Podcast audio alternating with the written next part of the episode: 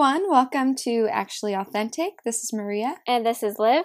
And today we have an exciting episode. We're, we're going to be talking a little more about dating and some red flags that you should watch out for if you're trying to find that forever partner and you're just starting out in the dating scene. So we know summer is a perfect time for dates and Um, spending time with different people. You know the song Summer Lovin'? That's what keeps playing in my head um, during this conversation. But yeah, that's kind of why we wanted to discuss this topic today.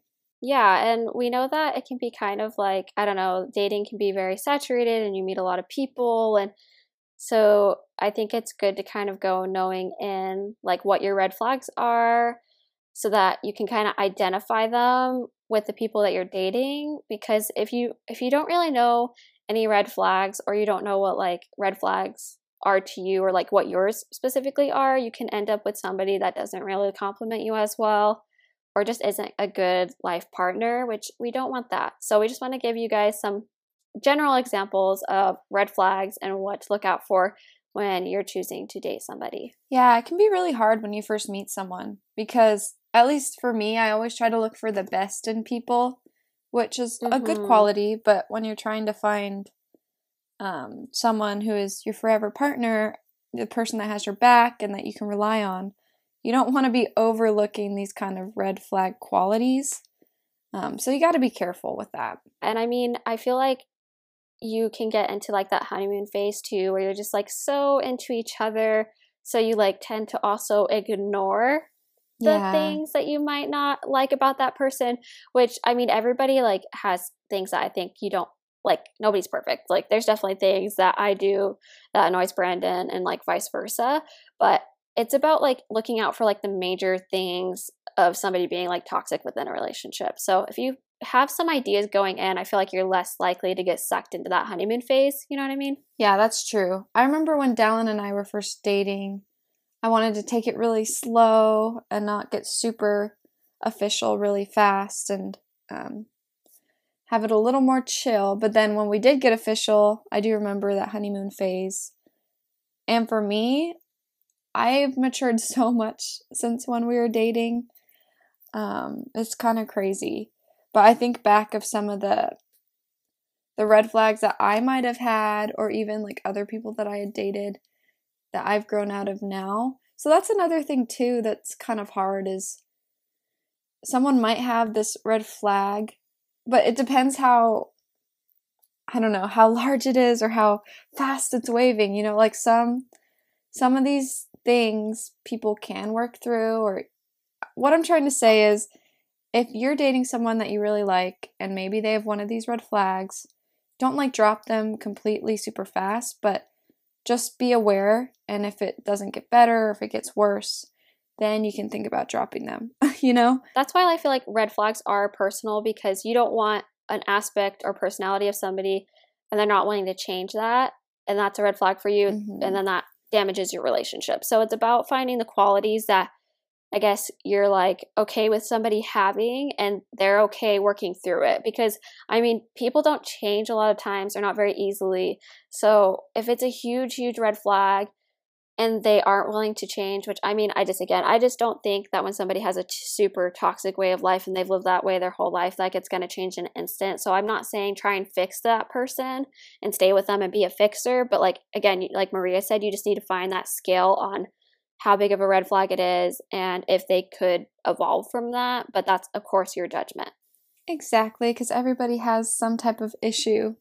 And like Liv was saying, it's just depending on your personality and what you are okay with putting up with and versus what you are not. Because I know some people, they have different red flags for them. That would be a huge issue, and then another person wouldn't really care as much. So it's just, it all depends. But let's jump into the list of red flags for today. So first of all, I think this is a really good love or a really good red flag to look for. It's called love bombing. So this is when a person is basically influencing you by demonstrating affection or love. And this could be through like any sort of love language, like touch, gifts, casual, like, um, or not casual, but like attention, or like spending time with you. Uh, and it, love bombing, I guess they online it says it can be a positive thing, but a lot of times when it's in the red flag era, it's because somebody's using love bombing to manipulate you or like have mm. a gain of their own will. Yeah, or maybe if they, at the beginning of the relationship, do all this crazy love bombing stuff, and then once they have you, they're like super, I don't know, not as nice, or, yeah, trying to manipulate you, yeah.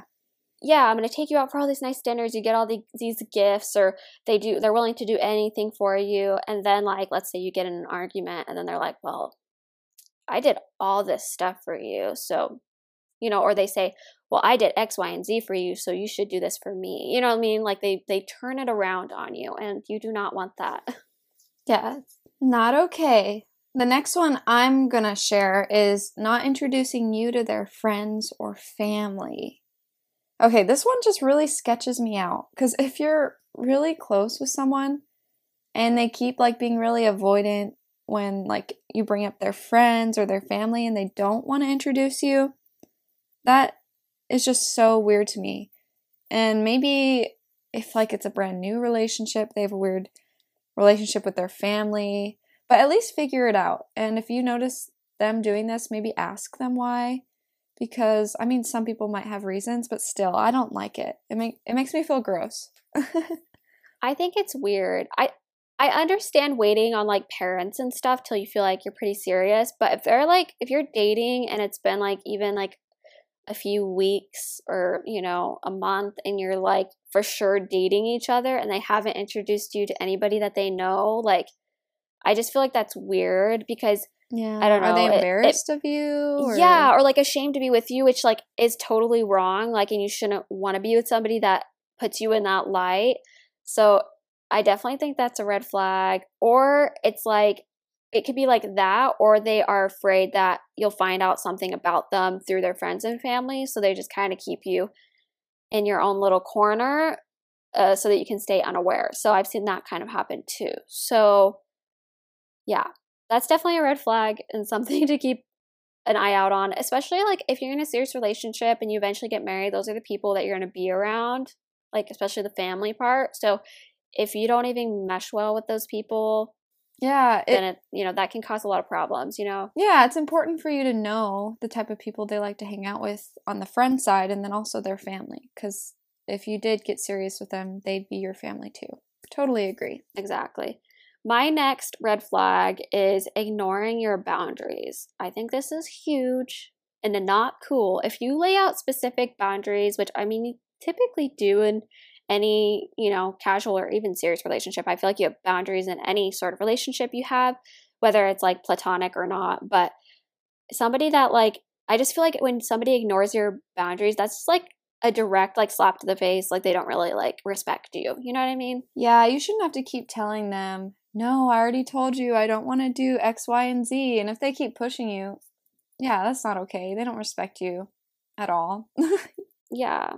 Well, and I feel like sometimes people, oh, well, I forgot, like they try to play dumb or something, and it's like, no, yeah. Like, you know. Maybe that works don't even once, try that. But if you do that more than once, it's just like, what are you doing? And I mean, boundaries are so healthy in a relationship, and if that's constantly being crossed, I just feel like that creates a toxic site. Yeah, if you lose your boundaries in a relationship, you're kind of losing yourself, because everyone should put themselves first in any relationship, whether it be like a romantic or friendship or just a family relationship. And if you let people walk all over you, you just lose who you are, and you're always going to think you have to put yourself second, which is not true. And you shouldn't you shouldn't have to get into that habit when starting a relationship. Mm-mm. No, I, I'm a firm believer of the, that you are still your own person. You're still an individual in a relationship. Just because you're with somebody doesn't mean you have to mesh together in every single area of your life. So respecting boundaries is very important. Yeah, I think it's almost, well, it is better if you can continue to have yourself and find yourself even though you are in a relationship, because you never know what's going to happen. And um, yeah, life is just really hard. And sometimes you might get separated from your spouse some way or another, and you're gonna have to fend for yourself. So exactly. It's good to practice that. So true. The next one I have is bad mouthing their exes or even like family members. If you notice you're talking to someone and they're like talking bad about their mom or dad a lot, or um, talking about their ex and how horrible they were, that's probably not someone you want to get with. One, they seem really negative. Two, if it's their ex, why are they still talking about them? And three, they might do the same thing to you. Because I've heard people who do not speak very kindly of their parents, and that is just a huge, like, red flag for me. Like, I get it if the parent did something not great, and maybe they're opening up to you right. and venting, but if they're just bad-mouthing, it, it, that's not cool. No, I think if it's, like, because I think it's okay to, like, recognize, especially with, like, exes and stuff, that, like, maybe they did something bad to you or you ended badly, and, like, sharing that experience with somebody's good. But if it's, like, a constant, like, every, like, all the time they're talking about them, and they almost, like, you know what I mean? Like, even with my with my ex that I had, I'm like, yeah, we were both young, and it's not like, I don't know, you don't want to, if you have an ex and it didn't end well, it's, I just recommend not holding on to it. You should be able to move forward and recognize, I guess, the time in your lives and other things. And it doesn't mean you have to, like, be like, oh yeah, my ex was awesome, when you're with somebody else, if they ask you about, like, your previous dating experience. But if you're constantly, like, I don't know, it's a it's a balance between recognizing that phase of life and recognizing nobody's perfect, but also recognizing toxic behavior you may have experienced. But, like, you don't want to constantly, like Maria said, like, bad-mouthing your ex. And I do think that with parents and family, the way that somebody treats their family really reflects, you know, how they might be treating you in the future as well, once you're past that beginning relationship phase. And yes, there are, like, I mean, there are certain boundaries and things, like, just because they're family, they don't give a free get a free pass for being a jerk to you. But again, it's just about, like Maria said, not being around somebody who's constantly being negative and talking negatively about people and gossiping. I just think that doesn't create a very happy environment. Yeah, you don't want to be with someone who's obsessed with gossiping or having a negative attitude. Like, you don't want that obsessiveness around you. Um, I also think that another another reg Another red flag is when somebody is super jealous. And this could be, like, with your, I, I would say, like, when jealousy with a relationship, where it comes out the most sneakily in the beginning, is, like, where you spend your time. Like, they're jealous if you want to go hang out with your friends or your family, or, you know what I mean? Or if, like, you're like, oh, I'm going to go do this, like, I don't know, trip and with my girlfriends. And they're like, well, I don't want you to do that. Like, and they get kind of jealous with your time. Or, like, I don't know if, you, I don't know. That's, like, probably the biggest thing that I've seen that's not very good when it comes to jealousy. Yeah, that can get hard, because I know some people just naturally get jealous, or um, it's just something that they feel because they're really protective over their person. But mm-hmm. if it gets to an unhealthy amount, yeah, that's not okay. They can't be limiting right. the things you do, because, like we were talking about earlier, you're yourself. You can make your own choices. You shouldn't have to listen to what this person tells you you have to do. Yeah, and I would say, like, the biggest thing, like, is it negatively affects you when they're letting their jealousy take over their whole personality, so they get jealous of, like, other people in your life and, you know, again, like, your time and where you spend it. And obviously, like, when you're in a relationship, you have certain boundaries, and there's times where you plan things together, where you plan things not together. But if they're, like, always on the ball, like, jealous of every little thing you do, anybody that you spend time with, that's when it can get kind of toxic. Yeah. Another thing to watch out for is the person trying to move things too quickly. So if you just started dating, or you went on your first date and they want to make it official at the end of that date, or X, Y, and Z, they're talking about marriage after the first week. Mm-hmm. I think you, or like they want to move in super quickly. Yeah, yeah. I think you should take a pause, because I don't know, you someone can put up a front and a fake in a week so easily. Like, it's really easy to play the part. That's why mm-hmm. for me, I'm I always like dating someone for at least a year, until I make any huge commitment, because they can't fake it that long. And if you're hanging out with them consistency, I feel consistently, I feel like their real personality will slip out.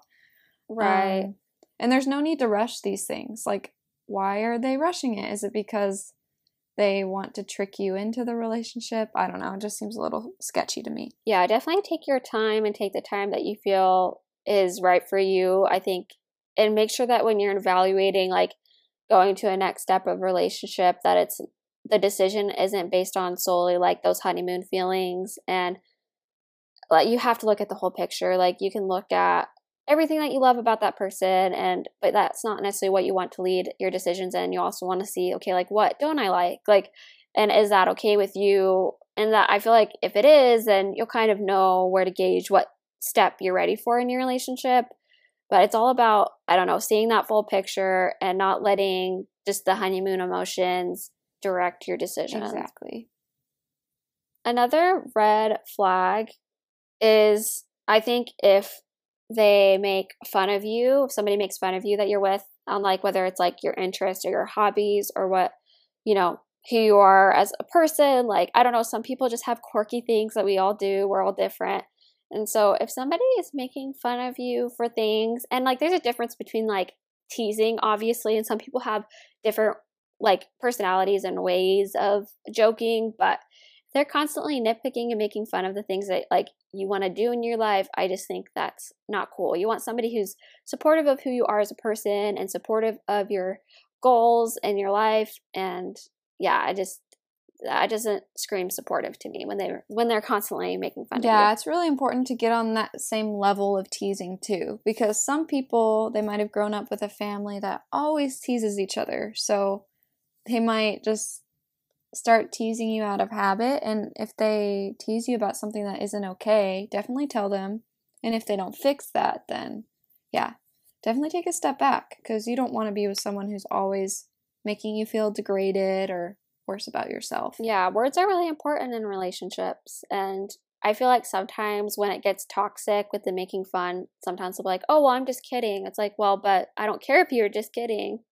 Like, you're affecting the way I feel about myself. So yeah, like Maria said, kind of see how their family is, talk to them about it, and if they're willing to reel it back. But again, for me, it'd be a deal breaker if they really couldn't, like, I don't know, improve on something like that. The next one I was thinking about is involves friends, and there's a few, so I think it kind of goes together. So if they have no friends, that's a little alarming.